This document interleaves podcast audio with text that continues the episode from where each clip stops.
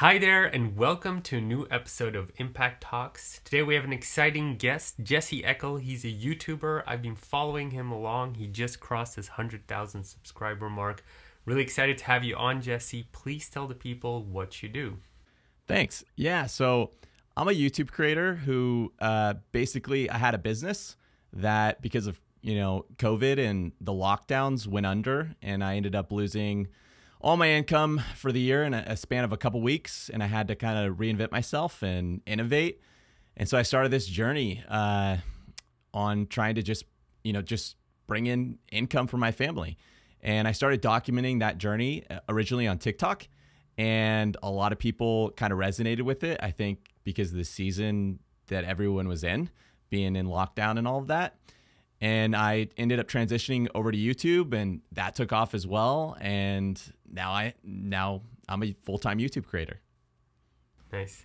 I think I have to put it a little bit into context because if you look at the guests of our podcast, we have a lot of tech entrepreneurs making hundreds of millions and huge corporates, and here you're coming, and I think that what your journey represents is so representative to many people, and it was very representative to also what I had to go through and what many people through the pandemic had to go through. And I think um, I would be surprised if you don't hit the million subscribers really fast because you had quite a fast growth also to the 100,000 from, from, of course, what I've seen since I've been following you. Um, and so, for that reason, I'd love to explore more about your background. And before we kind of dive into what if people see your YouTube channel, they might see crypto, they might see, you know, your entrepreneurial journey, but I want to go a little bit sooner than that. What were you doing before the pandemic? What was your business and how did you kind of innovate? Um, and are you still kind of doing the same type of business as back then? So, before the pandemic, I filmed weddings. So, I would go out to the Bay Area and I would film uh, sometimes 500,000, sometimes million dollar weddings. I'd worked my way up from kind of being the guy on Craigslist saying, Hey, I'll film your wedding for free to the guy that was filming high end kind of luxury weddings. And uh, I would typically work between 12 to 20 weeks out of the year. The rest was what I called reverse summer because it was usually in winter where I had an off season and spend time with my family. And I don't, yeah, life was awesome. And so I went from that, which was primarily, I guess, recording events, to uh, my mindset was after COVID and after lockdowns, I know how to film videos, but I don't see a lot of like traction in just going and filming videos. What if I combined filming videos with marketing? And so that was my original intent was like I just started reading a lot about marketing and uh, diving deep into the world of marketing with this idea of doing like hybrid video marketing and uh, I, you know, eventually kind of totally failed at that. Uh, I had a lot of ideas, I had a lot of things I wanted to do, and they didn't end up panning out uh, with that. But I kept learning, I kept innovating, kind of past my failures. And I think that's what people really liked seeing was that I was failing along the way, but I was being upfront and honest about those failures. And I kept persisting despite those failures. What were some of the failures that were the most that people say they resonated the most with or you learned the most from? Well, I mean, so on my TikTok account, which is where I started, I started this journey with zero income. I had no income coming in despite months and months of me trying. I could not figure out a way to bring in any income. My bank account was running dangerously low. So I came up with this idea because I was like, I need to do something massive or I'm just going to totally fail. So I came up with this idea of trying to make a million dollars from scratch with zero income in a year. And it's not building a million dollar business, it was a million dollars profit, not revenue, profit from scratch. And so uh, people really liked that idea. And I felt like it was an insane idea, you know, like uh, I didn't have this idea of how I was going to do this, but I believed that there was some sort of path forward if I could only kind of stumble upon it. And so um, I spent an entire year trying to do that. And I tried so many different business ideas and so many different uh, side hustles and different things like that. And what really resonated with people was at the end of my journey, at the end of my year, I did not hit a million dollars. I made it to $147,000. But people resonated with the fact that although I had failed, I had like sort of transformed my life, right? Like my, my original mission was just to bring in income and support my family. And so I, I didn't hit my goal, but I did transform who I was. I did become, you know, this entrepreneur who, who could accomplish much more than I thought I was capable of. And I did, you know, achieve my end goal of, you know, paying the bills and paying rent. And, you know, I ended up making a little bit more than I was typically making filming weddings. But I mean, at the end of the day, $147,000 of profit, that's a really good income. I think that's that's of course way above average uh, for normal people. So I think that's probably why people liked it. Um, what were some of the begin like the if if people are looking at this podcast, they're thinking, how in the hell did you make in one year that kind of money? How did you start? What were like the exact beginning thought processes and experiments that actually brought in money? So in the start, I launched the series and I had literally no idea what I was going to do. I had been reading, so I'd been reading books every single day. So, um, not really reading. So, I was listening to Audible, like audiobooks. And so, kind of my mindset from reading these books was that if I surround myself with all these really smart people, kind of like your podcast, right? If I if I'm hearing constantly from these people that have been where I want to go, uh, I'm going to pick up things along the way. It's kind of like being mentored to, by them, especially when they're writing a book because they're they're really wanting to pour their legacy into this book. They're really wanting to make it good, so they don't hold anything back. They give all their best tips, all their best tricks, and you know it's a, the equivalent of getting one-on-one time with that person and being able to say, "Hey, like tell me everything that you've learned."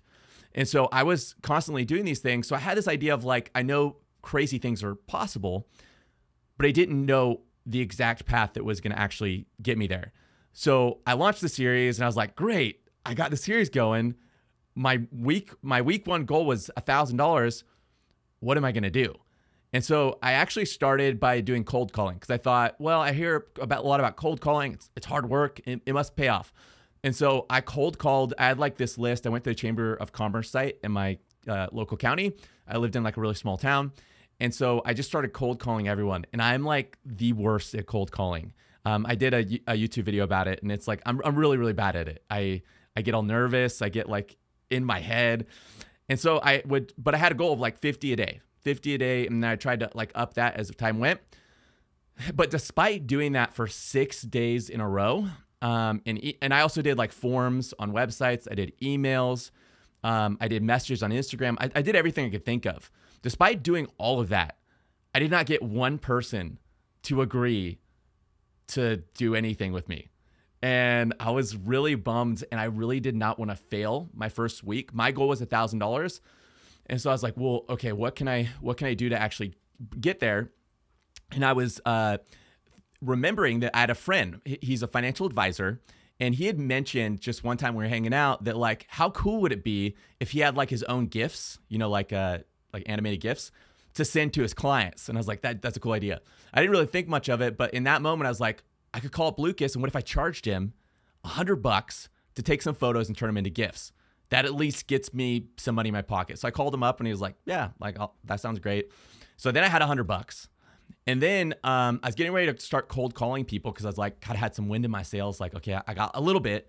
And I ended up getting a, a spam call. So, like, if you own a business, you're probably familiar with like the fact that you'll get these calls from different like Yelp, different companies, web companies, SEO companies. They're like, hey, we want to help you out. We want to get you set up on this. And um, so I got those all the time because I had my my business, my wedding business. And so I ended up getting one of those calls. And um, at the time, I was reading a book on negotiation, and I had read a book called The Aladdin Factor, which was just basically like the ability to ask for things you want.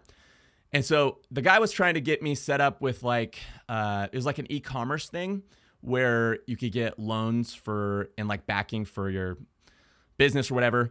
But I ended up telling him my story, like trying to make a million dollars a year, that I was just starting out, and I he, he loved the idea. He was like, "That's amazing," and we ended up just like talking. We ended up jumping on a, a FaceTime call or whatever or a Zoom call, and he because he wanted to hear more about this story. And I ended up pitching him on this idea of like, what if you guys sent me money to support my journey? I have nothing I can give you in return. I don't have like, it's not advertising, it's nothing. Just like, you guys help entrepreneurs out. Why don't you help me out and you'll become part of the journey? And the, and the company was Clearbanc. And so um, they ended up, he ended up calling up his supervisor. He ended up getting him on the phone and they PayPal'd me over money. And that's how I ended up making my, my first money to get started. And so it was a lot of like ragtag things like that where I was just doing whatever I could. Like the next couple weeks, I was selling things. I was I did like a big garage sale, sold stuff out of my garage. I sold them on Facebook Marketplace. I sold uh, like my PS4. Um, and, and that's how I was. I was just trying to hit those goals. It was all mental. I knew it was all mental in my head. Like if I can get some wins, I can get some motivation. And once you're winning, it's easier to keep winning, right? And then I started coming up with ideas. One of my ideas was uh, to help restaurants, but I didn't know how because I knew restaurants were struggling because of COVID. So me and my buddy teamed up and we went to a restaurant and we said, "Hey, we'll build you a website. We'll do it for free." I had built my own website for my business, so I was like, like using Squarespace. Like I don't know how to code or anything. It was really simple. But they they had a pretty bad one, so they liked that idea. I did it for free, and I said, all I want to do is I want to learn about your business. Tell me where your needs are, because that's one of the books I'd read says you know, if, if you want to make money, just solve bigger problems. It's all about solving problems. So I was like, okay, what problems can I solve? They told me everything, and I saw a need in marketing. They had this guy that was doing marketing. He was doing a really poor job of it. And I was like, hey, we'll do your marketing. Well, and we asked for $1,500 a month. Um, I didn't get that much. I don't. I only got after all expenses and after my, my partner, I got uh, 550 a month. But that's how I started getting some passive income because we had everything. We hired somebody on Fiverr to do all the um, social media management. We hired somebody to do all the photography for what we were doing. And so that was another win. And then, um, so I was like, okay, this one works. Um, at one point, I tried Pinterest ads. That didn't work. I tried Facebook ads because everyone was talking about how much money you made. I just wasn't good at it and it didn't work. I tried Google ads and that one did work. I found a, um, a local company uh, where they worked on furniture. And I said, hey, let's, uh, let's try out Google ads. And uh, I'll I'll do it for free. You just have to pay the ad spend. So they ended up agreeing. Um, they paid the ad spend. It was like 200 bucks that we were working with to start, but they ended up getting one client from it, and they're like, okay, uh, you know, this is cool. And I was like, all right, can we raise the, raise the ad spend and start paying me? And so I ended up getting passive income from that. Um, once I got it all set up, it was like it take me like a couple hours each month, and because of that, I was able to get referrals to other clients. Um, and so I started building up all these different sources of passive income as time went on. Um, and it, like I said, it was all me just like rapidly testing things and trying them. Um, and, and, I did get to a point where I was like trying too many things, where I had like 20 different things going, and I was working like 14 hour day, days, and it was it was crazy. Um, but yeah, it was, it was a lot of experimenting. What I love and what I hear from that journey is that you tried what everybody hears they should do cold calling, emailing, messaging, and none of it worked.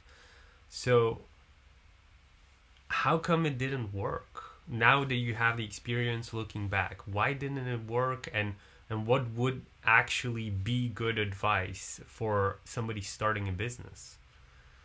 Well, I, I think on one hand, you got to recognize your own skills I'm not a salesy guy. I am like I love helping people. That's like my passion. I love helping people. And so I don't I know when I'm on the phone, like I hate spam calls. And I was like, I'm the spam call. And so I had no confidence in it. I had no confidence to sell it. Um, so, but when it was flipped, you saw it, you know, and I got a spam call. Well, I was like, well, I'm not spamming him. He's spamming me. So, like, then I had the confidence to sell it. So, you got to recognize your skill set, your personality type. Uh, you also got to recognize, like, you know, with Facebook ads, I just didn't have the technical know how uh, to, to do what I needed to do. Or maybe it was too competitive and I, I just didn't know. Um, but that's why I rapidly test things because there's so many variables in play. Like, you know, maybe Facebook ads was a really great opportunity, but, you know, during the time I was trying to do it, it was actually more difficult. Um, or maybe I didn't have the skill set, or maybe any number of variables. So, rapidly testing is what is what really helped me because um, you give it your all. If you fail and it doesn't fit right, you move on. If you fail and you feel like you love what you're doing and you want to persist, then you keep persisting. And that's it's basically just what I was doing. What was the first thing where you failed at that you thought, oh, I want to keep persisting?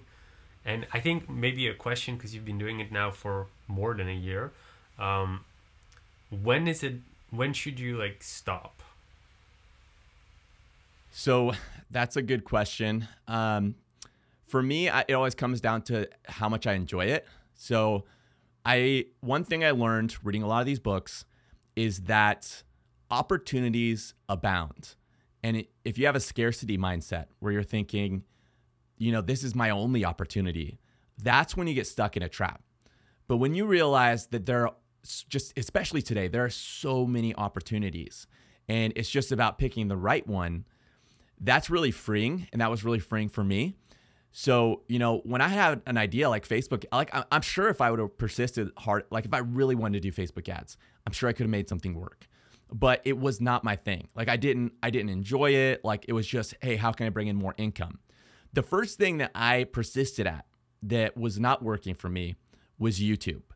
Um, YouTube, I had always wanted to be a YouTube creator. And early on, I'd started uh, trying to do YouTube videos, like b- before even TikTok, right? and I I thought, what if I do a ton of YouTube videos because it's all about quantity, and I'll see what happens. So I made like 60 different YouTube videos. I did them like really really easy. I, I had the the video uh, skills to make them look nice, um, but they were pretty basic. And out of all 60, most of them, like 99% of them, got zero views. Not even one, zero. And the ones that had one were because I watched it or my wife watched it. And there was a couple that got like 200. And so that was really defeating for me. Like, wow, like I just thought YouTube's dead. Like, you know, you, you can't grow on YouTube anymore and, you know, all that. But then later, as I was reading more books, I was like, that's not the right mindset to have. Had built up a little bit of my TikTok audience. And I thought, what if I got a little bit of traction from my TikTok and started saying, hey, like, go check out my YouTube. And I, and I did that. And I ended up getting to a thousand followers. Um, and then I start going. So, so I did that and I started, you know, recording YouTube videos and I still wasn't getting that much traction. But I loved it. Like it was so fun to me. I, I enjoyed being a YouTube creator so much. Is like I got to help people and I got to create. Like I, I I'm a creator at heart and I love helping people. So it's like everything I love to do naturally, I got to do and got paid because I got to a point where I unlocked the monetiz- monetization. I was making like I don't know, like eight bucks a month. Like it wasn't that much. But for me, I was like, this is crazy. Like I'm getting paid to do something I love. And so I had this moment where I, I sat down with my wife and I was like, hey, I know we need the money.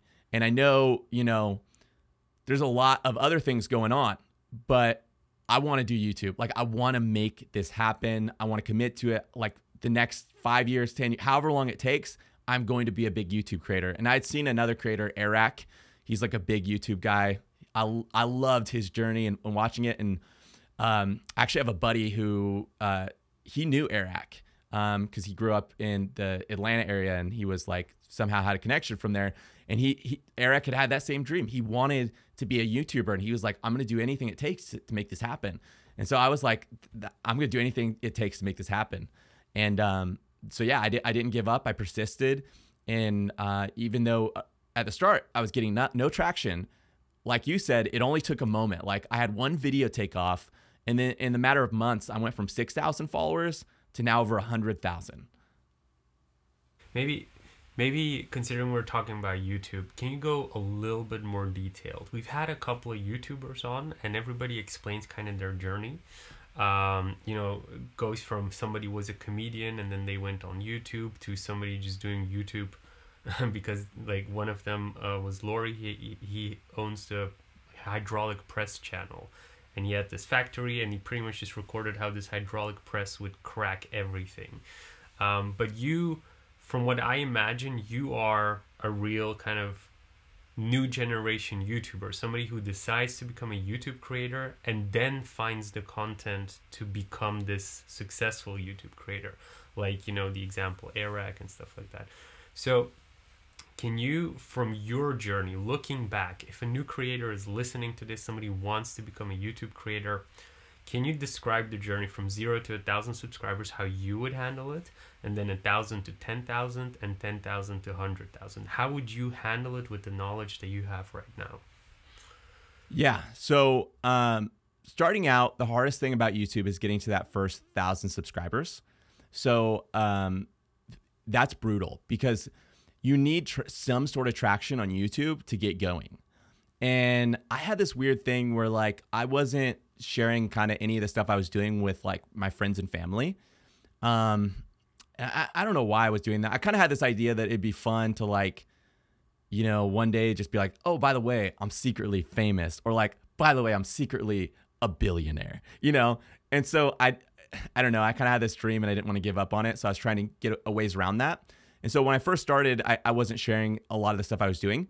Um, but then when my TikTok ended up taking off, that was a really great way to get people just an initial audience.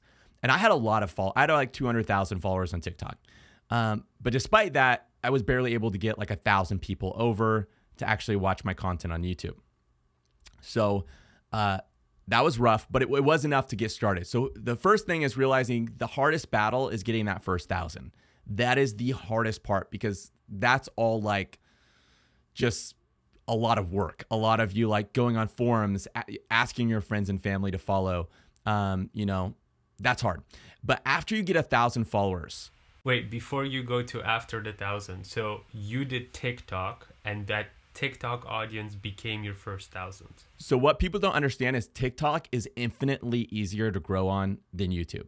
So if you want to start an audience, start on TikTok. The content, it t- I could make like 10 videos in like 3 hours. It's really really easy to make content for TikTok cuz it's short format. They're 15 second videos. They do not require a lot of effort. You can do it with your phone.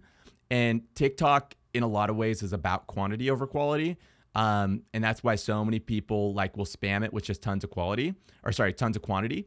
Um, and it only takes one to really start get to get a following. Like I I've had so many people I know are like TikTok famous, but it's because it's so much easier to grow. It only takes one video. But the downside with TikTok is that you could have, you know, a million followers, 5 million followers, and you could post videos that are hardly getting any views. There's people with a million followers that are getting like hundreds of views or maybe a little over a thousand views. And so that's the negative drawback is the it's it's inconsistent because you're somebody they spend 15 seconds with every so often. They're not really like they haven't built like an emotional relationship with you like through the app. Um, where YouTube, you know, they're watching you for 10 minutes and they're doing it on a weekly basis. It's it's a way different uh, game. And so um, it's easy to grow an audience on TikTok. You, you then move that audience over to YouTube, keep up your TikTok content. That's probably the easiest way to get to a thousand followers today. That'll change in the future and it'll be a new a new method, but right now that's the easiest way to get to a thousand followers. But then from that from there, it's all strategy. Oh wait, just a second, just a second, just a second. So in TikTok, can you monetize TikTok? Is it like YouTube, or you actually earn money if you have followers, or not? You do earn money. Uh, you don't earn that much. So like with 250,000 followers, I think I've made a total of like since over a year since the the, the creator uh, program launched, maybe like 800 bucks.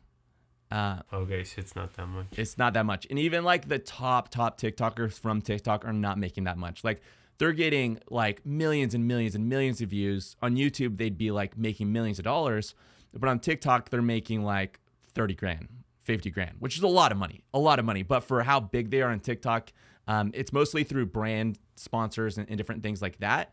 But you have to be a pretty large creator to to get those well. I know um, I have had creators in the past because my whole thing was side hustles and stuff like that. I've had creators with like 3 million, 4 million followers reach out to me and say, Hey, how are you making money? Because I have all these followers, I'm getting all these views, but I only make $2,000 a month. And it, it's surprising um, hearing some of those things. So, um, but yeah, so so TikTok after after you get that thousand views, then you kind of unlock this whole different world, or sorry, a thousand subscribers, this whole different world where it's all based on strategy, time, and persistence. So, for one, you want to niche down, and a lot of people don't realize that. But if you want to be successful on YouTube, you need to pick a niche. And this has everything to do with the algorithm and the way people think. They're coming to you for one specific thing, right? Um, and and the whole thing with YouTube is watch time.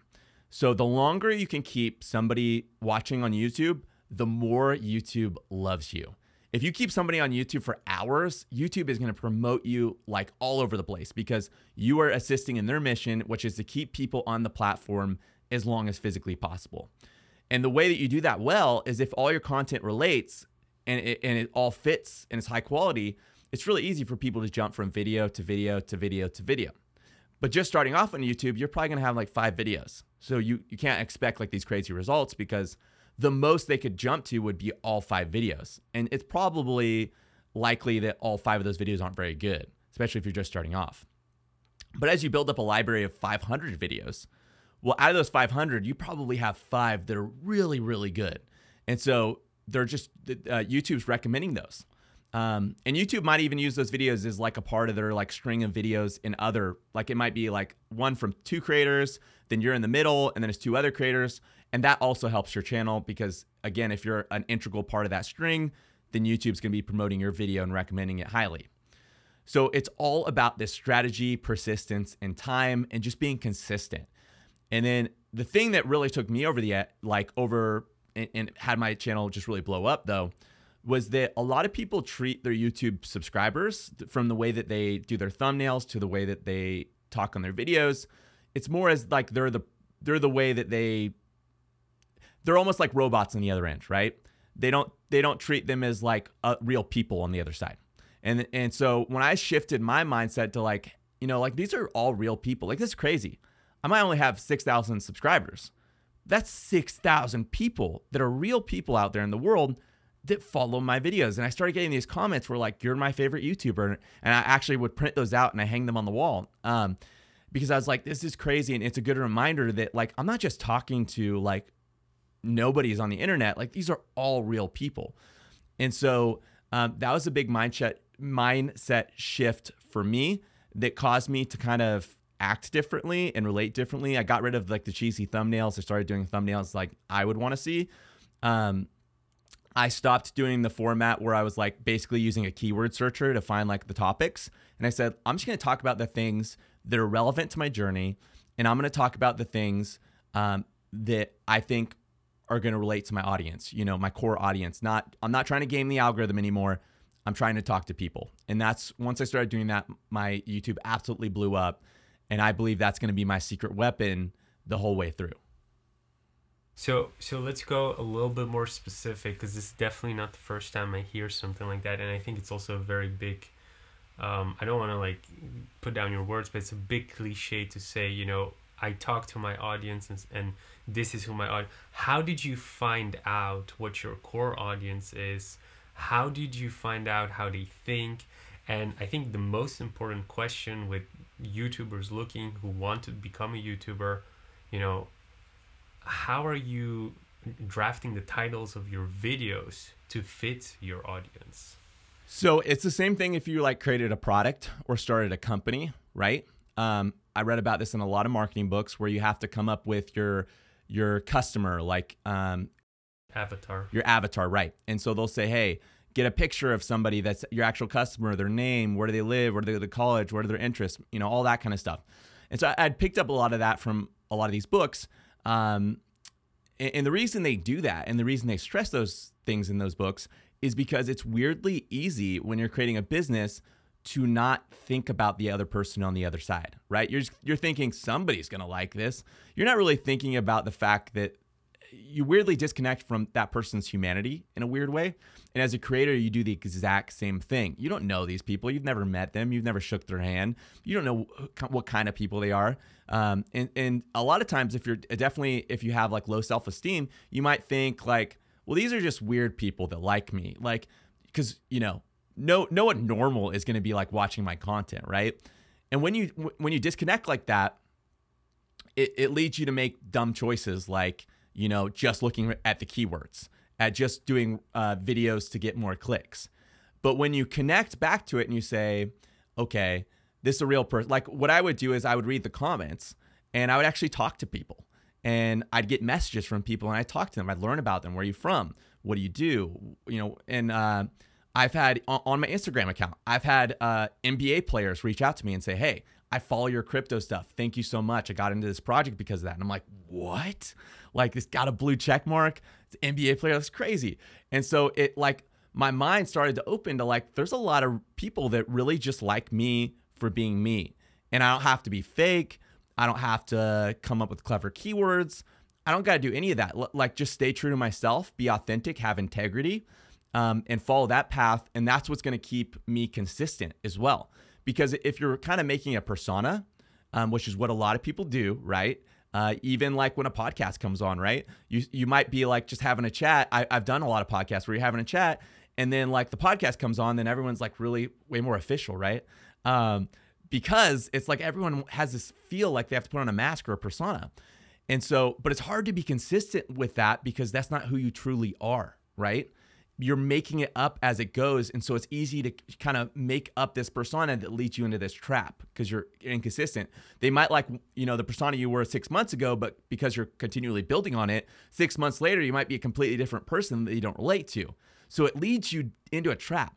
So when you when you understand, okay, I'm just gonna be myself. Some people are gonna hate me, and and you gotta accept that. Like one third of the people out there always gonna hate you. They might just hate the way you look. They might hate the way your voice sounds. They might hate the way you talk. Um, it doesn't matter. Like they hate you for whatever reason. You're never gonna convince them to like you, uh, and you accept that. And you realize, but there's also people out there that are going to totally relate to you for some reason. Like they're just like you. Um, and you know, you're not you're not alone as alone as you think you are. That's when you just start, you know, accepting the fact that you can just be yourself. And so that's what I did. I was just like, I'm just gonna be myself. I'm I'm dumb sometimes. I'm not I'm not awesome sometimes. I'm not cool sometimes, but I am always me, so I can be consistent, and that's what's gonna help me grow. And so, um, yeah, yeah, it, that it, it's all like this big way of thinking about it, but it's just a more authentic way of thinking about it. But it really does benefit you. It's not just like something that you. It is cliche, but it's also cliche because it's said so much because it's true. Mm-hmm. So then, based on what I hear, as long as you keep your audience this way in your mind, this is going to be the strategy going from a thousand subscribers to a hundred thousand. So there isn't an in between like ten thousand or twenty thousand. No, it's it's once you can get traction and views, then you start hitting the algorithm. So it's like the reason you want a thousand subscribers is just so you can start getting enough views to really engage the algorithm because the algorithm's not really paying attention to you when you're just starting. It makes sense from YouTube standpoint that like videos that aren't getting any views, we don't really care about those. We care about these videos that we can like get signals from, right? And you got to have people actually watching your videos to get signals from. Um, you know, how long are they watching the video? What's the, you know, how how the like to dislike ratio, all that kind of stuff. How many comments is it getting? But if you got a sample size of 100 people, well, you can't really make an accurate determination from that. You need like a larger sample size, and the larger sample size you can get, the easier it is for the algorithm to determine which content's good content.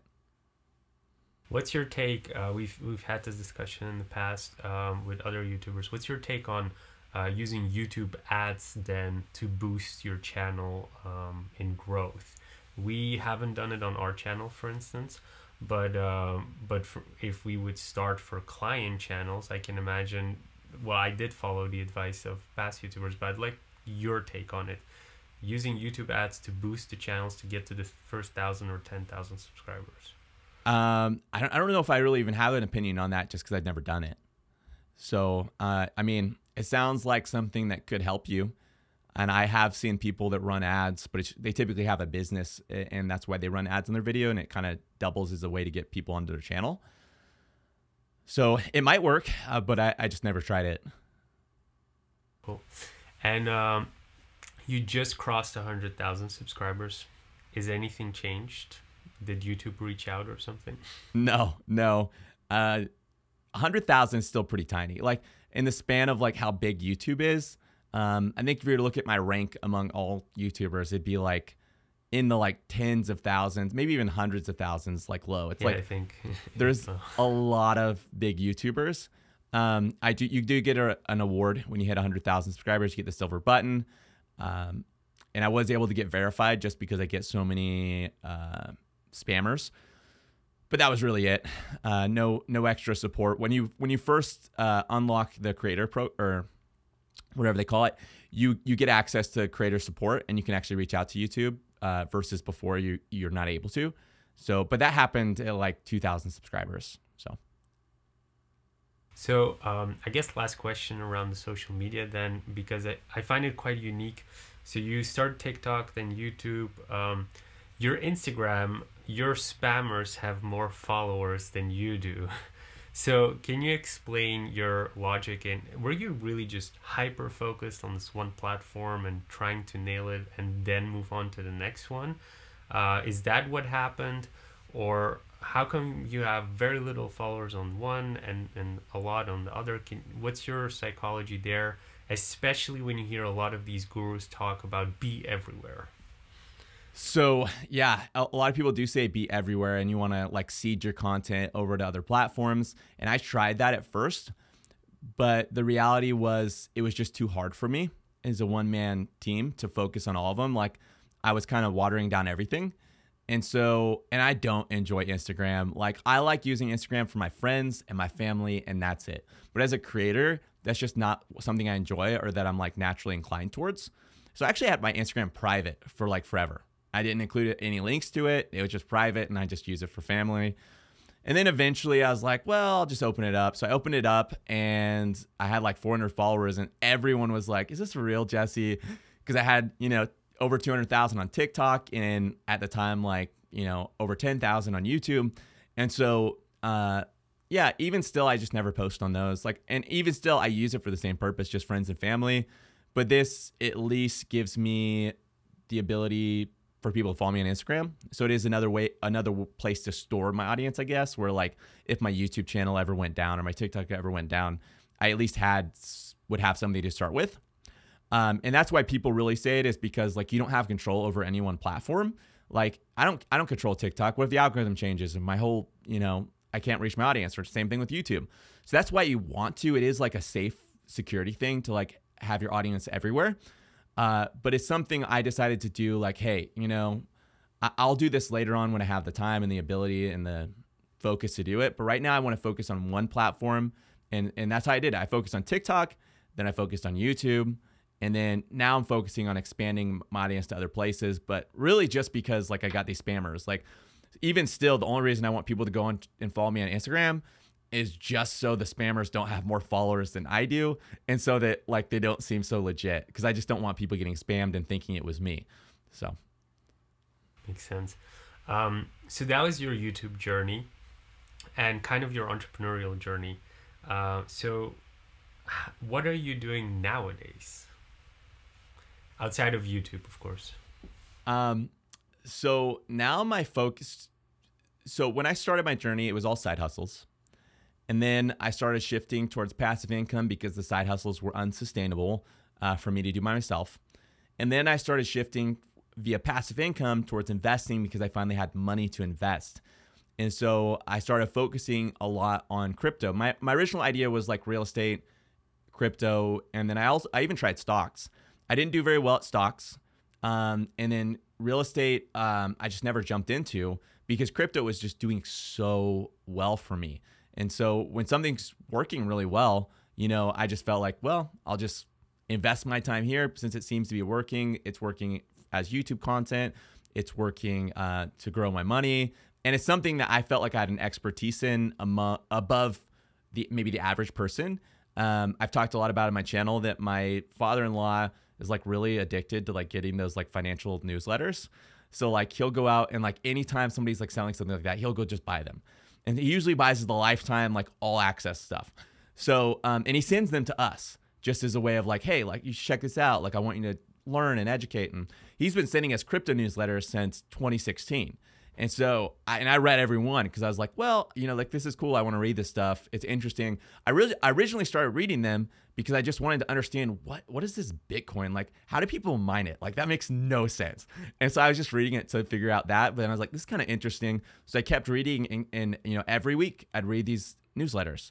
And so and I'd help him with a lot of things like, hey, how do I set up a wallet? How do I do this? And so I learned all these things. And so when I started my crypto journey, it, yeah, maybe it was the first time I was playing with a lot of money, uh, but it wasn't the first my first experience with crypto. Like I had been familiar with the whole 2017, the whole 2018 crash, all the companies that were around back then, how the the industry has shifted, all the different trends, and so I felt like I had this unique advantage at least over most people. And and I felt like if I'm better than most people at doing it, then I'll probably come out on top was the idea. But I mean, I guess we'll see. So um, you do talk on, in your YouTube videos about this newsletter. Um, what newsletter? I, I never understand like which newsletters are is he following? He follows a ton, but probably like my favorites that he follows would be um, Palm Beach Confidential, which is like Teeka Tiwari. Uh, if you've ever heard of him, he's like a legend. Oh, you should look him up. This guy's really smart. Um, and then also uh, Stansberry uh, newsletter also has a ton of different ones. All the newsletters have like a bunch of like sub newsletters under them, right? So like Eric Wade would be one guy under Stansberry. Teeka Tiwari, I don't know how he's connected to Palm Beach. Maybe he runs it, maybe not, but he has a couple of uh, newsletters. But there's other guys that also write for them, and so they have like these teams that like all they do is do research. Um, this is not an ad for them, by the way. You're just doing this because you asked me. Um, they do all this research and, and, different things like that, and then uh, compile the research and send it out to all the subscribers. Um, Teeka's been saying, "Hey, jump into Bitcoin since 2016," and uh, he's been he's been able to call all the big picture moves uh, pretty consistently up until this point because he focuses on the big picture, not the you know month to month moves. And so these are paid newsletters, or yeah, they cost a lot of money. Usually like thousands of dollars just to get into these things. Um, it's it's an email newsletter, and you pay thousands of dollars. well, it? you'll go onto the website and you can you read it on the website, but they'll send you like text and email uh, updates. But yeah, I mean, like think about it. Okay, maybe you pay ten thousand dollars to get into this thing, but a lot of those people that were jumping in, especially back in 2016, like they were getting in on Ethereum like right when it launched. Okay, so like they've made a ridiculous amount of money, and that's kind of like the opportunity cost, right? You're paying ten thousand dollars to make I mean, a lot of these guys are millionaires now because they were getting in that early. So, I mean, it's been it's been worth it so far. and uh, and so, what do these newsletters talk about? You said Bitcoin, Ethereum, but do they talk about new projects as well? And do they recommend projects? Is that where you're getting most of these ideas from? Not most of the ideas that I'm in, like for my channel. Um, but yeah, they talk about a lot of projects. So like um, they'll do they'll do like monthly recommendations on projects, um, or they'll talk a lot about trends in the space, and that's what I usually use it for is like the trends, like uh, specifically with like with Wall Street and adoption and different things like that, because they're a lot of them are from like ex Wall Street traders, and so like they understand that side of things a lot more than I do. And so, like for example, something that like uh, they were talking about recently was everything with uh, Bitcoin a lot of people understand that the halving is uh, what causes uh, a pretty massive run up in price, right? Um, so every time there's a halving, consistently, historically, you've seen this massive run up where, where uh, the price of Bitcoin just skyrockets. And a halving is basically when the miners cut their supply they're mining in half. So, like maybe every block they were getting 10 Bitcoin. Well, after a halving, they're only getting five, right? And so because of that, there there's only so much new Bitcoin coming onto the market, so there's less sell pressure, so it just you know skyrockets. Well, um, one thing he's been talking about lately is he calls it the final halving or something, some great marketing term.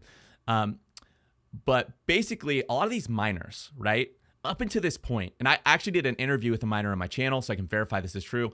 Up until this point, they have like hated selling their Bitcoin because historically, holding their Bitcoin is a way better strategy for them. Like they're big believers in Bitcoin. They're early adopters. They've made millions from it. Like they're and so they're like full on Bitcoin. They don't want to sell it. They'd rather have Bitcoin than cash, right? But they have to sell it. If they don't, they can't pay for the power bills. They can't pay for their operations. Like it's just part of life. They have to sell the, the Bitcoin they mine. Uh, because up to this point, they have not had access to capital because Wall Street has kind of shunned Bitcoin in the past. It was a scam. It was for uh, you know criminals and all this stuff. Well, now we're at a point where these miners are able to get access to capital, um, and it makes a lot of sense for them. Like they might get a loan where it's like, hey, pay six percent, ten percent annually. But Bitcoin historically is like over 200% annually, right? so now they have cash to pay for all their operations indefinitely, but they don't have to sell their Bitcoin. And so they're not. And it's like over the past six months, the amount of new Bitcoin coming in the market has been reduced by like over 70%. And so he's calling it the final halving, and he's saying like the market has not priced this in yet because you know no a lot of people aren't paying attention to this. But him being like from that background, because most people are just jumping to Bitcoin to make a bunch of money, they're not thinking through all these things, right? Um, he's saying the price is going to just really explode from here as soon as the market catches on to this because it's getting more and more scarce, but also the demand is going up, you know, rapidly. We're, we're we are seeing this mass adoption of it. So uh, it's different stuff like that where I'm just like, this is a gold mine of information. But so Bitcoin is just gonna go really high then, from what I understand. I mean, that's yeah, according to him, and it, it makes sense. You know, there's less new Bitcoin being sent on the market, and there's more adoption. That should cause the price to skyrocket. Um, and the market follows Bitcoin. So historically, whatever Bitcoin does, the market does. If Bitcoin crashes, the whole market crashes. If Bitcoin skyrockets, the whole market might lag behind, which is what we saw at the beginning of this bull run, where like Bitcoin skyrocketed and the alts did nothing. But eventually, they start catching up, right? And then they skyrocket because people think I missed out on Bitcoin. Well, I'm going to jump into Ethereum. Oh, I missed out on Ethereum. I'm going to jump into these other projects, and they go deeper and deeper and deeper and deeper. I have to say what I loved uh, about your channel, and and it's like in our office, uh, definitely a thing now, um, is you introduced me to crypto as I think many people see, like uh, many crypto people see crypto. I saw crypto as an alternative to stocks with better liquidity. So when I invest in stocks, it takes a couple of days for my money to arrive. Then I have to buy the stock then when I uh, sell my stock, it takes a couple of days before I have it back on my account. Uh, and with crypto, it's like I buy and I sell and I have it. Uh, so I felt it was like stocks. Uh, but you introduced me to a whole new world of, you know, DeFi 2.0. I started understanding what NFTs were through you. I had no, I tried understanding, couldn't understand, but thanks to your channel, I started understanding. Uh, and so I feel like your channel represents that now for me at least. Um, I guess my question is how did you get into the other stuff? How did you start finding just not only altcoins but other projects, finding out about NFTs and stuff like that? And can you kind of start shaping the story from you know the beginning? Because I'm assuming once you start having money, you had your hundred forty thousand um, dollars what were the first steps in crypto that you started taking? So, okay. Uh, knowledge compounds, right? So I'm reading these newsletters. All that knowledge is compounding, right? I'm also reading all these books. And some of them are on marketing, some are maybe on investing, some are maybe on success, mindset, entrepreneurship, business. And so all this knowledge is like just sitting there. It's it's compounding and like it's helping and assisting each other. So when I came into crypto, I felt like I had this weird like ability to see things that I hadn't been able to see before. Uh, I might look at a project and say, that's really good marketing. Um, and I might look at it and say, look at they're using scarcity to get, you know, more adoption. And so I started I started seeing projects and being like, I don't know, it's kind of this feeling like this is to be a good project because it has really good marketing and because the way the, the fundamentals are, it's like becoming more and more scarce uh, and it's going to drive more people to jump in. Which, as as the price starts skyrocketing, more and more people are going to want to jump in and all that. And so uh, I started out getting in, like I got Bitcoin, I got Ethereum, pr- pretty much how everyone starts out, right? And then a lot of the other kind of like big projects I would start like going into, and it was all about like buying bit or buying crypto and just holding, right? And then I discovered like, oh my gosh, if I stick crypto into like some of these new platforms like Celsius, Nexo, BlockFi, I could actually get interest on it. And uh, during the first bull run, there was like a couple cryptos that could do that. You had like Neo, which paid out interest, and everyone was like, "Oh, we got to get Neo because it pays out interest." Uh, but you know, during the first bull run, like almost no cryptos did that. Like you couldn't get interest on your crypto. That was a weird concept.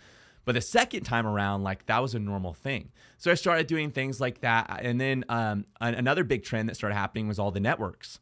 You know, um, during the first bull run, there was some networks.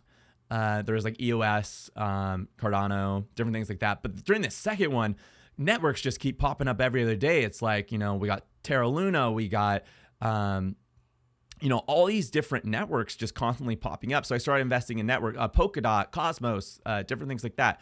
So I actually got into like Terra Luna. Well, that was one of the first ones I jumped into. And I, I think it was like 28 million market cap. And today it's like 28 billion or something. Like I made a lot of money on that. But wait, when you invest in like a Terra Luna or something, you say, I invest in a network for a noob like me. What does that mean? You invest in a network? You just buy a coin like Bitcoin? Yeah. So ter- Terra.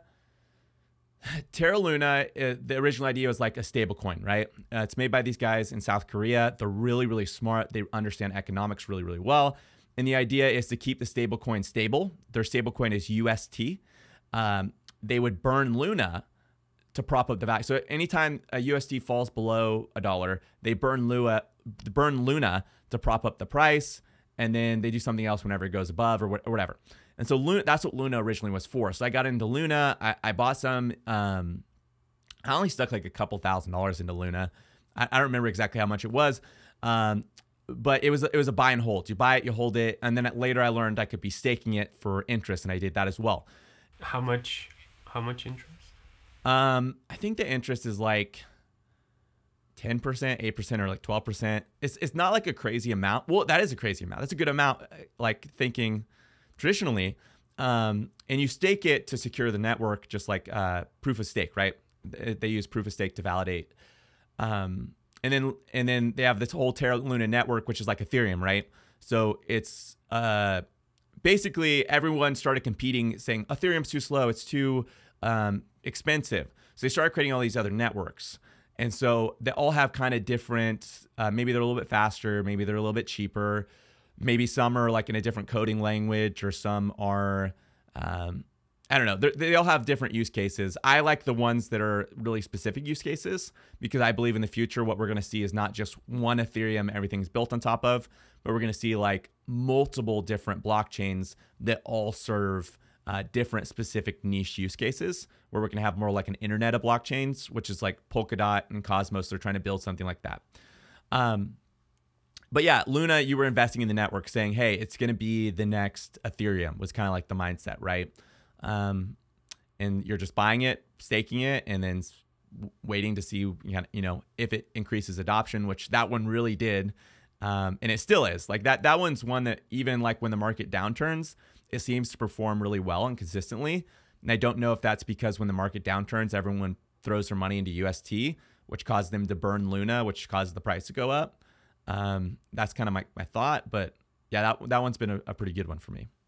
And, and so, can I ask out of interest, because I find you quite transparent around those things. So, when did you invest in it? And how did your investment turn out then if you want to share that you don't have to of course uh, I, I will um, that was like one of the first ones i invested in i don't remember the exact date i got in um, but i do remember the market cap was in the millions I, I think like i said it was around 28 million um, and i don't remember the exact amount i threw in because i wasn't like as consistent i wasn't doing a channel where i was doing these experiments and tracking um, i'm sure if i looked at my app though i could find that uh, but today i have a little over hundred thousand uh, dollars worth of terra luna and so from a from a couple thousand dollar investment. How um I guess I'm I'm fascinated by your philosophy because you're doing it quite longer than me, of course, because I got into it because of you. Um, when you make, you know, you hundred x your investment or whatever, at which point do you pull it out? Because um, as my girlfriend says, it's not money, it's virtual money. So so what's your philosophy and when do you pull it out? How do you make sure it becomes actual money? So, yes, that is the hard part, right? Cuz I'm definitely the kind of guy that's like I'm going to be the last man standing.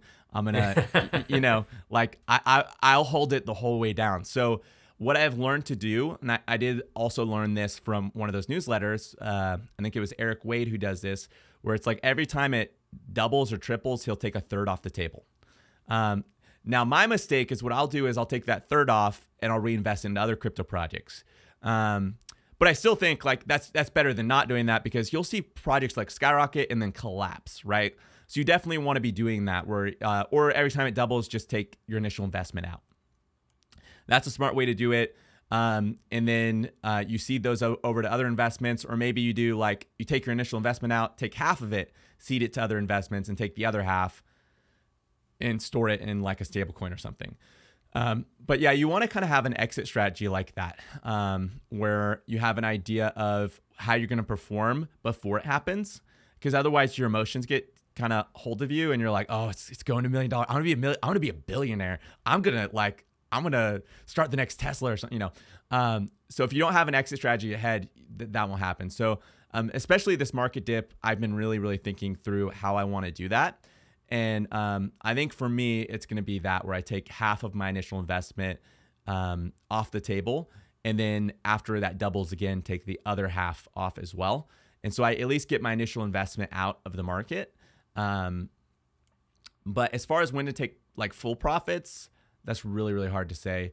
I, I think if the market went parabolic, where it just started going straight up, and um, you start hearing more of these stories where like people are like, I maxed out my credit card, I sold my house and everything I own to invest. I, um, you know, I put a second mortgage on my house. Those kind of things.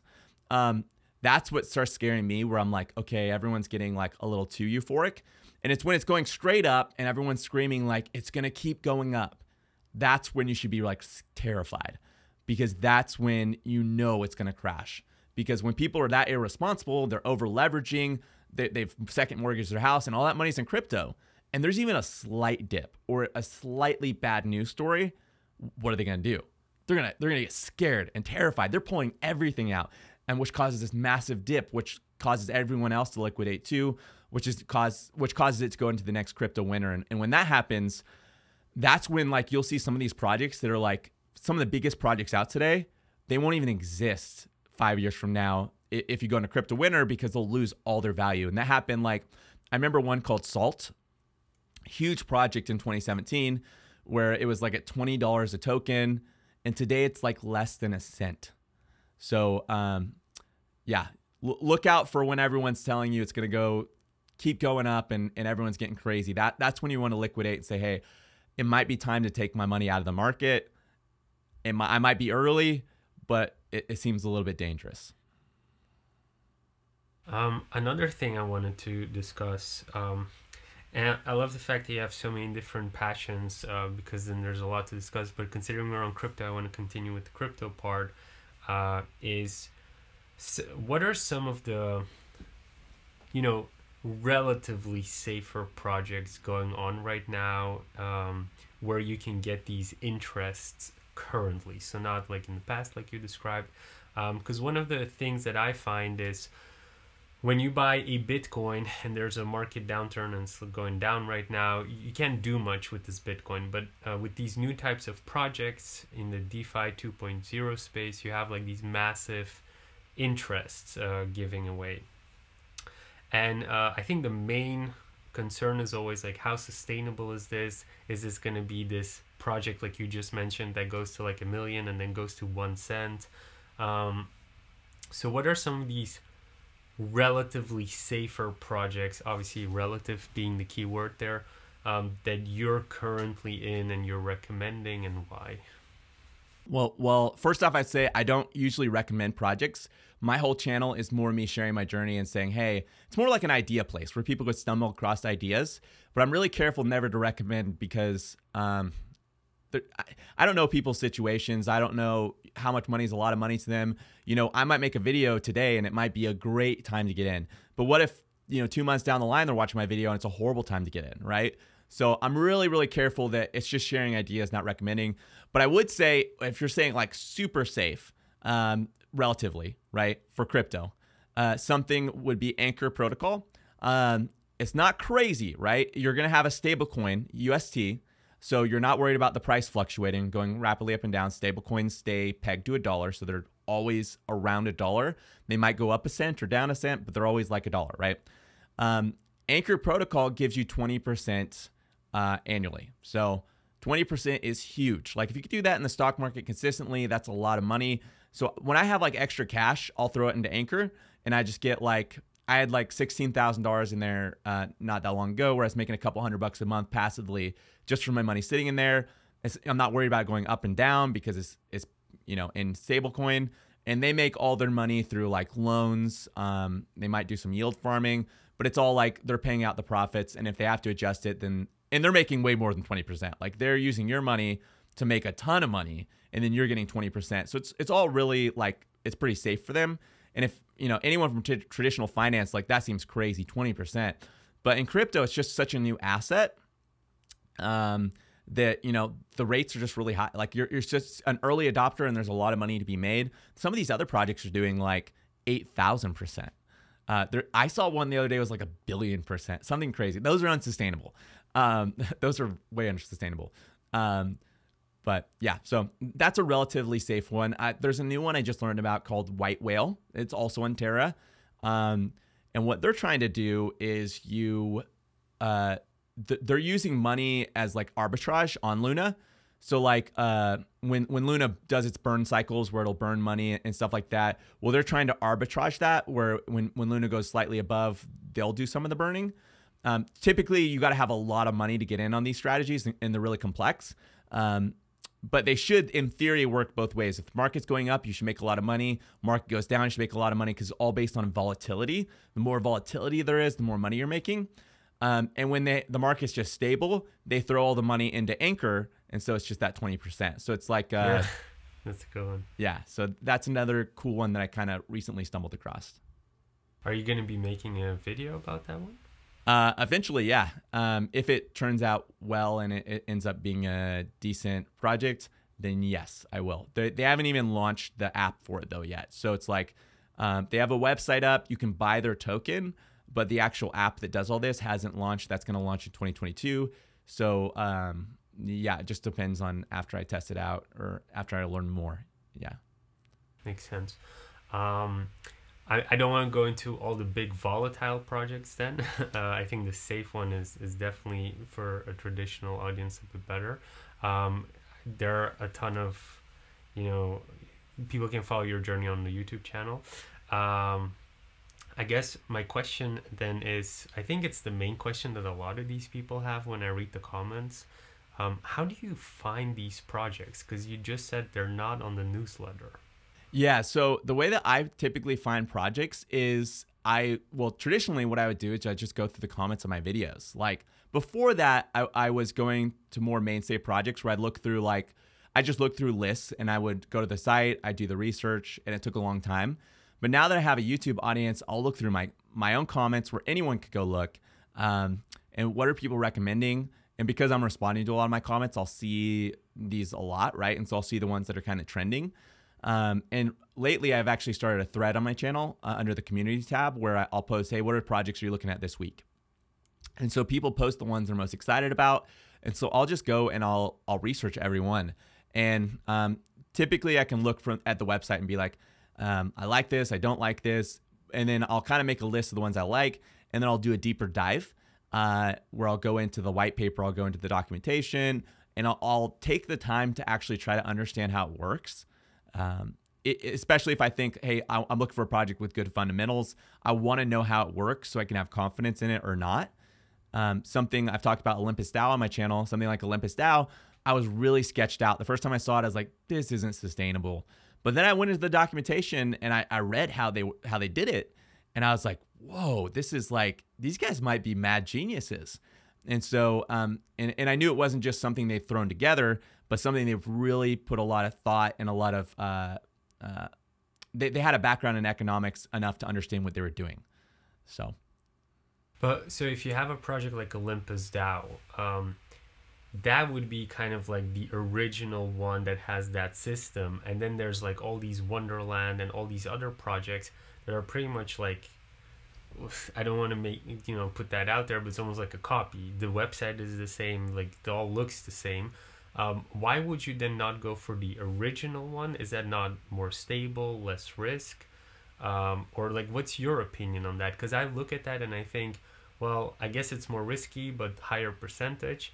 But then if I want to play it safe, I want to go for Olympus DAO. I guess I don't know. So, so for anyone who doesn't understand, Olympus DAO is a project uh, in crypto that is a really unique. They call it DeFi 2.0. One of the biggest issues in DeFi is something has to do with liquidity it has to do with yield farming. And basically, there's this thing called impermanent loss, which is really like everyone that yield farms hates it. It causes you to lose a lot of money anytime crypto is volatile, and crypto is volatile a lot. And so, um, what happened is Olympus DAO came in and they came up with this idea. And they said, hey, what if you owned your own liquidity?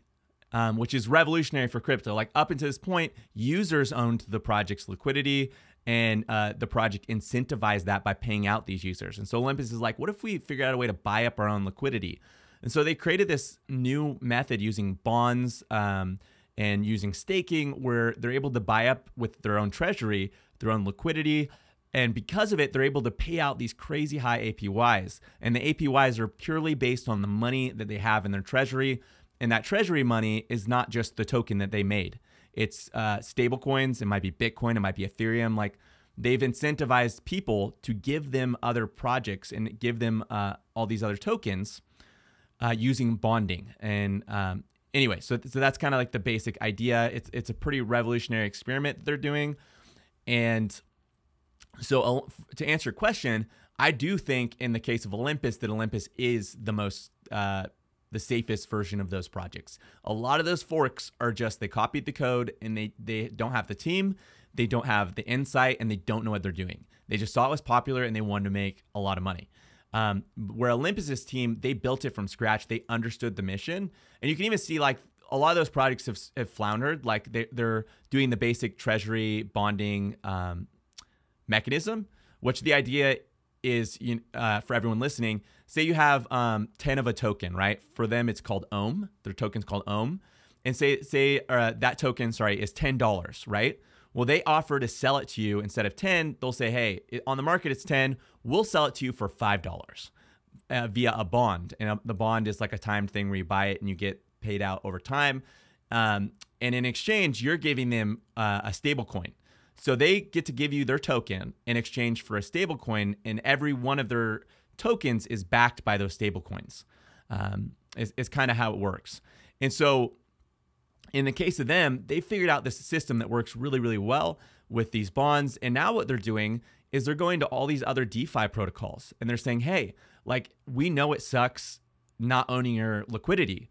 We're going to do bonds as a service where we're going to let you implement via our platform bonds that's going to allow you to own your own liquidity, stop having to pay out these incentives, and start. And they get rewarded also by these um, sites like Uniswap, where they get to actually get paid out the yield that yield farmers would typically make. Um, and so all these all these protocols are all over it. They're super excited. They're like, "Whoa, this is crazy! This is revolutionary!" So they're they're um, they're signing up people like really quickly, right, for this. And what Olympus gets out of it, uh, it it's a great deal for these DeFi protocols because they get um, they it costs them less and, they, and it's a new revenue source. And it's a great deal for Olympus because Olympus takes a portion of the transactions paid into its own treasury, and it's not just um, they're getting paid in these protocols tokens. So it's collecting tokens from all these different projects into its own treasury. So as those tokens gain value and those other projects succeed, Olympus's treasury gets more and more valuable. And I don't remember what it's at right now. It might be like $500 million that Olympus has accumulated in their treasury. And so the goal is to extend this service out, keep building up their treasury, and um, all the money in the treasury gets paid out to stakers via their uh, when when you stake. And so it's this whole system. Um, it, it's really, really fascinating. Really fascinating. I don't know if it'll work long term. Um, I hope it does. Um, but it, it does make sense and it is really interesting. I, I guess that's kind of my question. And I'm not asking for a recommendation here, just your opinion. If somebody just wants to park their money, they're used to just parking their money in crypto. Um, and, and they want to do like obviously a little bit more high risk than Bitcoin. I feel like from all the projects I research, uh, that would be the one I'd kind of park my money in for a year or something. But am I seeing it wrong, or is is this a short term? It's thing? high risk, but yeah, that's that's a great place I think to park your money long term. Some of these other forks would be a maybe a short term play, but Olympus um, is definitely one that like for me I'd have confidence in long term. Um, the APY is going to they're, they're actually voting on a measure right now to lower their APY. It's currently at eight thousand, um, which is crazy, right? but they're voting to lower it to um, around 1,000, which everyone's complaining about. Like, why is it so low? But I'm like, it's a thousand percent APY, but that'll reduce uh, uh, selling pressure because there'll be less inflation. So makes sense. Um, one last project I wanted to ask about. Um, well, actually, two more. Uh, very quickly, your opinion on uh, Wonderland, which is a fork of Olympus, which offers like eighty thousand APY, and then out, and then if you have some bit more time, your opinion on Strong, because you've been in it for multiple months now, and I actually got into it as well, and it's been interesting. So, so okay, so Wonderland, I don't know what will happen with that project. That for, starting out, that was a short term play for me. Whereas like, hey, um, it's a, it's a fork of Olympus. They have a lot of ideas. They have a lot of things they're talking about, and they have a pretty uh, popular team that's behind them where they've developed like uh, magic internet money or abacadabra money or whatever. It's like they make a stable coin. Abracadabra, yeah. Yeah, they make a stable coin. Um, that team that makes that, they have another one, I think Popsicle Finance and Wonderland. They're all the same team. So they have this big support structure um, and they have a, a pretty big following. And so from that alone, they're going to stay afloat for a while. But I don't know. They haven't made any like bold moves that are like to, to make them unique, and they are just a copy of another project. So I don't know. Um, I think short term it's probably okay, but long term, who knows? And then as far as Strong, Strong is like a very, very controversial project in the space. A lot of people call it a Ponzi scheme. Um, I don't think it's a Ponzi scheme, but it's it's very con. That's like a super high risk one. Like I, I think that wouldn't be for somebody just getting into crypto. And I think that's one where you kind of have to do your own research and make your own call on it after looking through all the documentation. I obviously really hope that project turns out well um, long term. They are all a public team. So a lot of these projects have anonymous teams, and this one's public. So if they're a Ponzi scheme, they're in big trouble. And that's the one thing that holds me back from saying, hey, like, they, they have um, legal advisement, they have, you know, um, economic advisement. Like they're not dumb. They're not going to create a Ponzi scheme and then make their identities public, right? Um, but it is one that I would, if anyone wants to get into that one, I would say do your own research and do a ton of it, and and go listen to some of the people that say it's a Ponzi scheme. Hear what they have to say. They do make some interesting points and some interesting arguments. I look at that one as more of a startup where it's like they because they don't currently have a product. They don't currently have the product, and that's a big thing. Is like you're investing in something where they don't have they had an idea, it's not working, and they're having to pivot. Will it last long term? I think so, but yeah, I, I don't I don't know. Yeah, uh, yeah. Strong reminds me. Strong Block reminds me very much of angel investing, where the product didn't work and they're pivoting, but it's usually why angel investors invest in teams and not product. Exactly. And that's what it reminds me of as they're pivoting and and I've read that too. I've read about there's like there's angel investors that'll invest in a team that doesn't even have an idea. Yeah, yeah, I've I've been part of those. so um, that's where I'm like I, am seeing a, I feel like I'm seeing a bigger picture. I'm saying, hey, they're a smart team. They're gonna figure it out, but you know maybe they don't. Maybe it all collapses. I don't. You nothing is sure thing in crypto. Crypto is all very it can all be very risky. Bitcoin and Ethereum at this point are a little bit less risky, but like once you get deep down the rabbit hole like this, like you just got to know if you're investing in something, be willing to lose your money and definitely be willing to deal with some, like 50% drops overnight are a normal thing sometimes. So you, you have to be like ready for that, but there's also a lot of reward. Like I mentioned earlier, I invested in a project with a couple thousand dollars and I now have in that project over a hundred thousand dollars. So you, you know, risk reward. Um, if you're better you might miss on some projects, but other ones could pay off far above that. I, I think um, that's that's my takeaway, and I definitely want to have that on the recording, which is we're mentioning these projects, but I think the strategy that I adopted is instead of putting like you know 10k in one project i think it's better to divide it up into 1k and then have 10 projects and that's kind of what i'm also getting from from your channel is that correct yeah, because I've had projects that I'm like, fundamentally it's good, marketing it's good. This is a great pro- like I believe in this project, and I've thrown money in, and it just tanked, and it's like it, it, it doesn't make sense to me. It, it seemed like a good project, but nobody else thought that. So it's like you just never know. Like you can't be. It's all about risk management. Like if you're investing in anything, it's about risk management. And so, yeah, crypto's high risk. You got to know how to manage that risk. And you can't just jump into something because you're like, I want to make a ton of money. So I'm going to jump into this thing, right? That's what a lot of people are doing, and they're losing a lot of money because of it. You have to, if you're willing to work a little bit harder than everyone else, do a little bit more research, you're gonna you're gonna be a little bit more on point than everyone else, and then it's all about managing your risk and saying, hey, I'm willing to put a little bit of money into this. Let's see what happens, and a little bit of money into that. Let's see what happens. Oh, I doubled my profit. Let me sell off my initial capital, and I'll reinvest that elsewhere. Because yeah, you might have doubled it for a second, but what happens tomorrow if it it goes to a new low? You know. So yeah. Um, maybe it was me, but when I saw your video on Strong, I found you to be quite excited about that project. And I think my feeling around Strong was they're one of the very, I think maybe two or three teams from the projects that I see that are actually public, which makes me want to trust them a bit more. But so, you know, you were quite excited in that one. Are there any other projects that you're more excited about than that one? there are a lot of other projects I'm more excited about. The reason I was so excited about Strong has to do with the fact that it's more of a psychological shift, but you you invest your when you buy a Strong node, so you're buying these nodes, right? When you buy it, you don't you cannot sell it, you cannot get your money back. And so you're only getting these rewards paid out, right? And so the rewards kind of become this passive income in your mind. And so for me, it's like this source of consistent passive passive income coming out and it's just different in my mind. I don't know why. When you go buy a project and you invest in it, you don't want to sell it because you're like, well, it's going to go higher.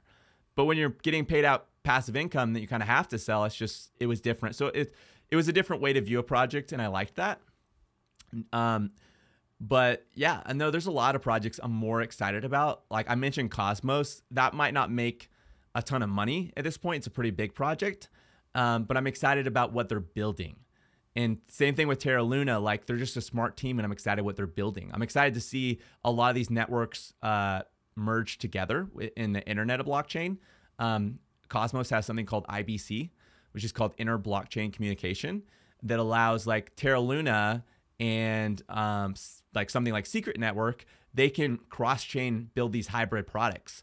And so I think out of this, we're going to see a lot of innovation and a lot of new trends emerge in the space. And that gets me excited because the thing is like uh, I, have talked about before people miss out on opportunities all the time but there's always a new opportunity in the future. So i'm looking at the future and saying where are the new opportunities going to be? And i'm really watching like how these different blockchains are like making these hybrid products and how that might turn out um but yeah yeah i mean there's a lot of great projects that i like i really like olympus i really want to see them succeed um, but just because I like it doesn't mean it, it's uh, gonna succeed. I, I guess that's my question because we're kind of hitting it. But how do you see the future? Where's the, you know, I feel like we've had the traditional crypto where you buy it like stock. We've had this NFT craze. DeFi 2.0 is coming up. What's kind of like the future of know, where you think it's going to go, your opinion? That's so hard to tell because it's like the space changes so rapidly that I don't know that anyone fully knows that. Like it big picture, like really big picture, I see an internet of blockchains. I see a lot of decentralization and a lot of crowdsourcing. The the, the main power behind Bitcoin, not Bitcoin, but crypto in general, is decentralization and crowdsourcing. And I think that's where a lot of people miss it is that it's kind of like Uber or Airbnb or all these things. Like once you start realizing there's this potential, once you stop making things centralized and you start crowdsourcing them, there's all this potential that hasn't been utilized, uh, you know, around the world. And crypto's doing that with a lot of these things. Olympus, it, there is no company that runs it. There's no person that runs it. It's run by a community. It's got community governance and it's crowdsourcing. Um, a lot of it's uh, a lot of these projects raise money outside of VCs, outside of um, traditional methods, just from uh, the crowdsourcing it, right? Um, so there's uh, uh, storage. Storj is a blockchain project. They're really interesting. What they do is, uh, you know, you have all these cloud servers like Amazon Cloud, right? Well, for Amazon to start Amazon Cloud, it costs them, I don't even know, probably billions of dollars, right? Like that's really difficult for one person to do. But a small team launched Storj and they have a massive cloud that they've built because they're using crowdsourcing where I can use basically my hard drive space that I have extra. I can mine their token by allowing them to store uh, stuff on my hard drive. So they've created this big worldwide decentralized cl- uh, cloud uh, using just a few people. And so it's it's kind of like all these thought processes when you um, have smart contracts and these things that can execute on their own that don't require central authorities. What are you able to build? And so we're just seeing the start of that. Oh, another one's helium. Have you have you heard of helium? Yeah, but I, I started looking into it and I just didn't understand. Do you have to be in a city to work with that, or So helium has this crazy vision for like the Internet of Things, um, or something called spatial reality, where they have launched these miners, and so anyone can set up a miner, and you start earning HNT tokens, helium tokens, and it's a low-level Internet of Things network. So like when you go into a city and you ride those scooters around. Like, have you ever thought of like how do they keep track of these scooters and where they're at and all that? Well, it has to do with these low-level networks, right? That are able to they're able to sit on, right? Well, they just launched a, a secondary network on the Helium network, which is a 5G network, uh, run completely by people. So, like Verizon didn't start this, you know, um, AT&T didn't start this. People have mine, they're buying these 5G miners that they're running at their house or at their business or whatever. That they're all connecting together to create this massive 5G network, and they always start in cities like New York or whatever, where you know they have a big population density and they're able to launch it. But it's quickly expanding, where it's this company that's not owned by one person but by the people. And so again, crowdsourced ideas that are just taking off because you know you have all these things like smart contracts and um, these decentralized blockchains. But for that, you have to be in the city. The miner I heard was getting quite expensive. Sometimes doesn't get delivered as well, so it becomes quite uh, intense to actually start that project. Uh, as far as like getting the miners right now, it is really difficult because of the chip shortage. Um, I ordered mine in July, and still haven't shown oh up. god! Still haven't shown up. Um, but but um, that has to do with a lot of the other things that are going on in the world right now, where it's it is difficult to get a lot of things. Um, those are especially back ordered because people the demand has just gotten so high. But yeah, even like you know, even in rural rural areas, people are setting up these networks and um, and building it out. And the vision is like eventually it'll be set up everywhere. And you know they've only been around for a couple of years, but you know give them a decade. You know is they're going to be this massive network that you know covers the whole U.S., the whole the whole world, right? Yeah, like who knows? Yeah, it makes sense.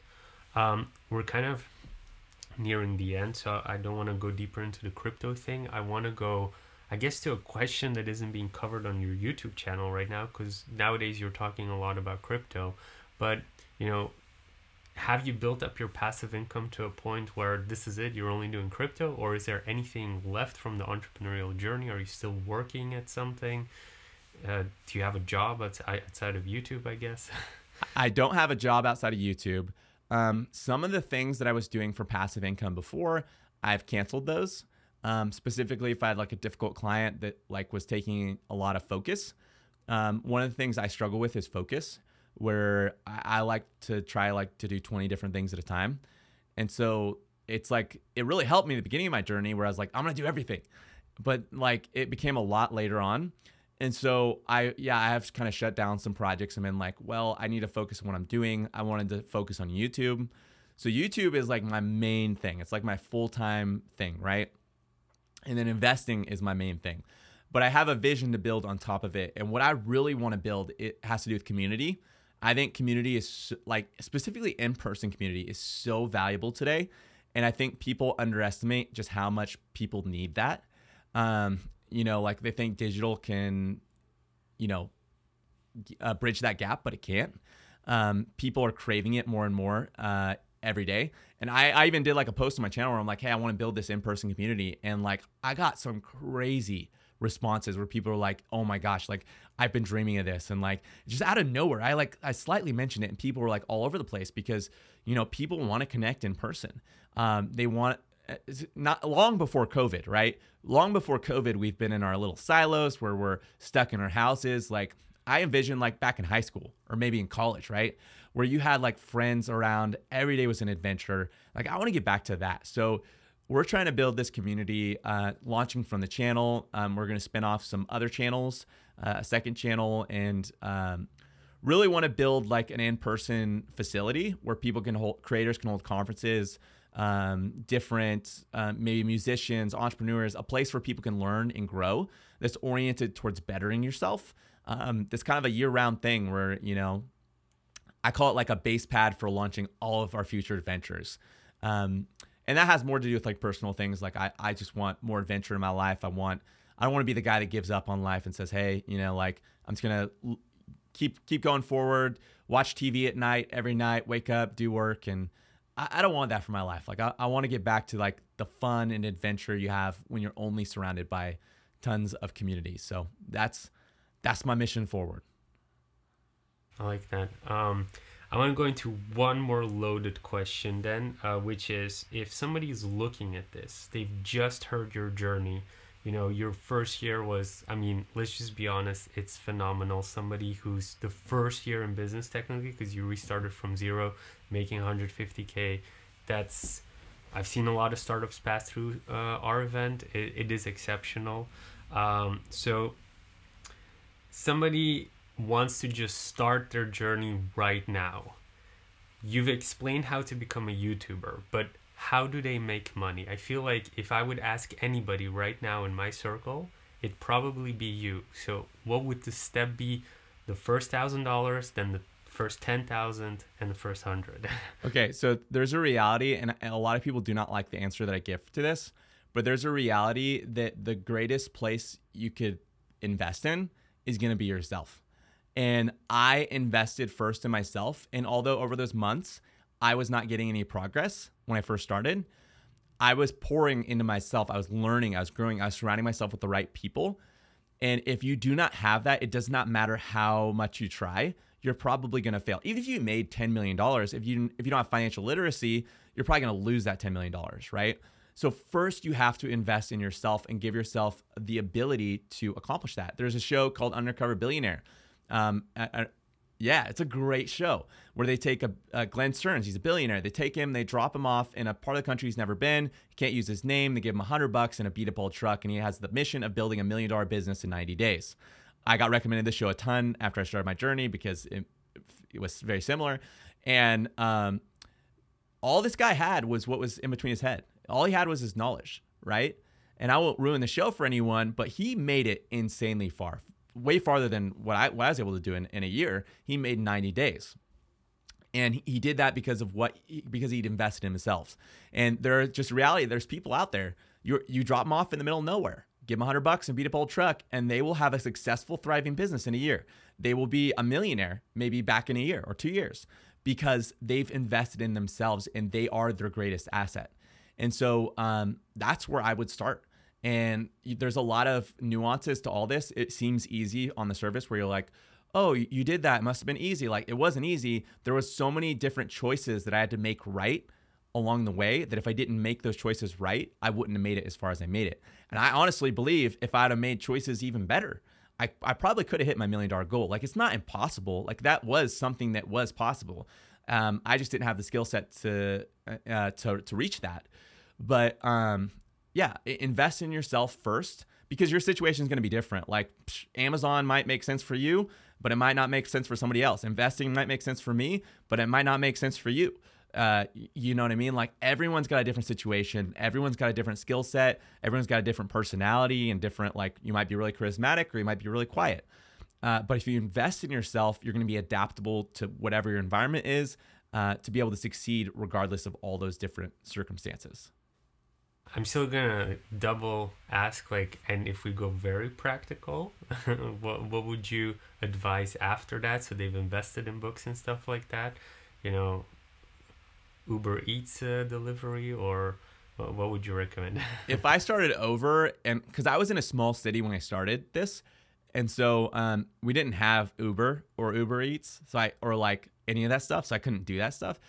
But if you're in a bigger city and you could do those things, yeah, those are a great way to get started. My brother just he had a business, he sold it. Um, he, he cleaned pools, he sold it, and what he does is he does um, not Uber Eats, but the other one where you can deliver food. Deliveroo.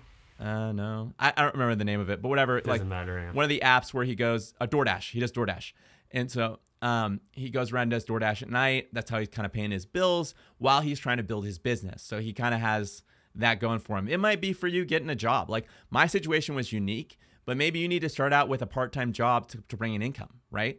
Um, maybe, maybe that makes the most sense for you. Uh, but then you're constantly building and learning and you got to just think it's it's a slow process but you're compounding as you go um, one of my favorite books is um, uh, the compound effect and it's all about how you make these 1% choices that can change your life radically and so pra- practically um, figure out a way to pay the bills so you don't have to worry about that step one okay figure out a way to get enough money so you're not worrying about money then think big okay if you get caught up in your job or you get caught up in the day to day, or you start taking on all this debt, um, you're gonna get stuck. So you want you want to limit your debt, limit your expenses, focus on getting enough money in, and then think huge. Think way bigger than you ever thought was possible, and say, hey, like, uh, what could I? Re- what would I do if I had a billion dollars and I could do anything in my like with my life? What would I actually do? And a lot of people don't even ask themselves, but what would you do? What would you do? And then once you answer that question, well, can you do that right now? Can you start that right now? Maybe you can then go for it because it's, it's not that much harder to build a million dollar business than it is to build a $30,000 a year business, right? It's not. Like people would think it would be, but it really isn't that much harder. In, in some ways, it's a lot easier to do the other one because you get to hire people along the way to do a lot of the work for you. So, um, yeah, so practically maybe start out with DoorDash or get a job or something like that and then build on top of it. Do rapid testing well, at least that's what worked for me. Try things. If they don't work, move on to the next thing. Just keep trying things. Find something that works. Don't be afraid to try it. Um, one of the I guess tactics I use was I do a lot of things for free up front. I'd say, hey, I'll do this thing for free, but if it works, you're going to pay me. And I was always looking to solve a problem. I was never looking to be a parasite. So I was never looking at like, well, I'm going to do this service for you that's really ambiguous, where I won't really be able to know if I'm helping you. It was always a service where I'm like, I know I'm directly making an impact in your business. I can prove it to you so that I'm I know I'm worth what I'm asking for. And so, um, yeah, just just get start saying I'll do these things for free, so even if it's just to learn, even if just to learn, like we did. We we didn't know what we were going to do for that business. We said the restaurant. We said, hey, we'll do this for free. Teach us about your business. It was a great way to get in the door, and a great way to get started. I guess that's my uh, final question. You mentioned all these books and all the learning lessons on the journey. What are the top books you'd recommend for people at the beginning of this journey? Well, uh, this might be a controversial choice, but I loved The 10X Rule by Grant Cardone. I know some people don't like Grant, but that guy is a genius at what he is a genius at. And The 10X Rule changed my life because for me, he I was uh, on Undercover Billionaire. Did you see that one? Yeah, he was, and he crushed it. Yeah, eh, eh. yeah, he did. yeah, he did. He put his money where his mouth was too. That was brave of him to go on that show. Um, but yeah, like Grant Cardone, uh, that book changed my life. I'm a huge fan uh, of Grant and what he does. Um, he is kind of he is kind of rough around the edges, but that's just kind of the kind of guy he is. Um, but yeah, it taught me to think bigger. It taught me to think bigger. Uh, I thought a, lot of money growing up was forty thousand dollars a year, and I'd be re- I'd be rich. Uh, and then later that changed to a hundred thousand, six figures. And then I read Grant Cardone's book, and he said, like, don't limit yourself. What do you really want to make? What do you really think you're, you know, capable of? And um, take massive action, all that kind of stuff. That was a great book. The Compound Effect was a great book.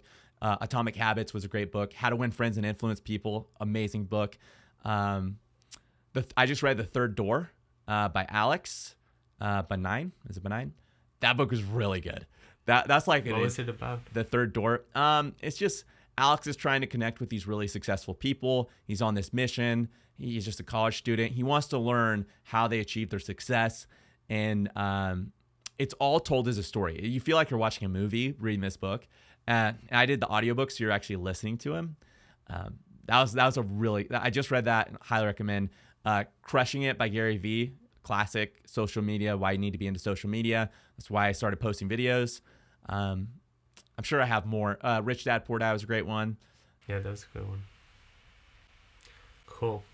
I um I wanted to kind of close on that note, and I want to roll out the red carpet for you. Uh, and is there anything you'd like to promote? Where can people find you? Is there anything you'd like to share? Here it is. yeah, I mean, if you wanna if you wanna follow what I'm up to on YouTube, you can go check out my channel. It's just Jesse Eckel, my name. If you search that in YouTube, you'll find me and uh, you can follow along with my journey. I'm still trying to make that million dollars. I'm in year two.